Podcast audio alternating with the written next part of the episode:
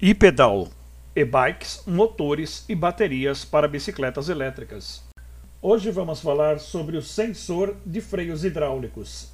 O sensor de freios hidráulicos ele, ele substitui é, o sensor de freios mecânicos que acompanha o, o equipamento. Esse sensor de freios ele serve para desligar o motor se você rela na alavanquinha do freio.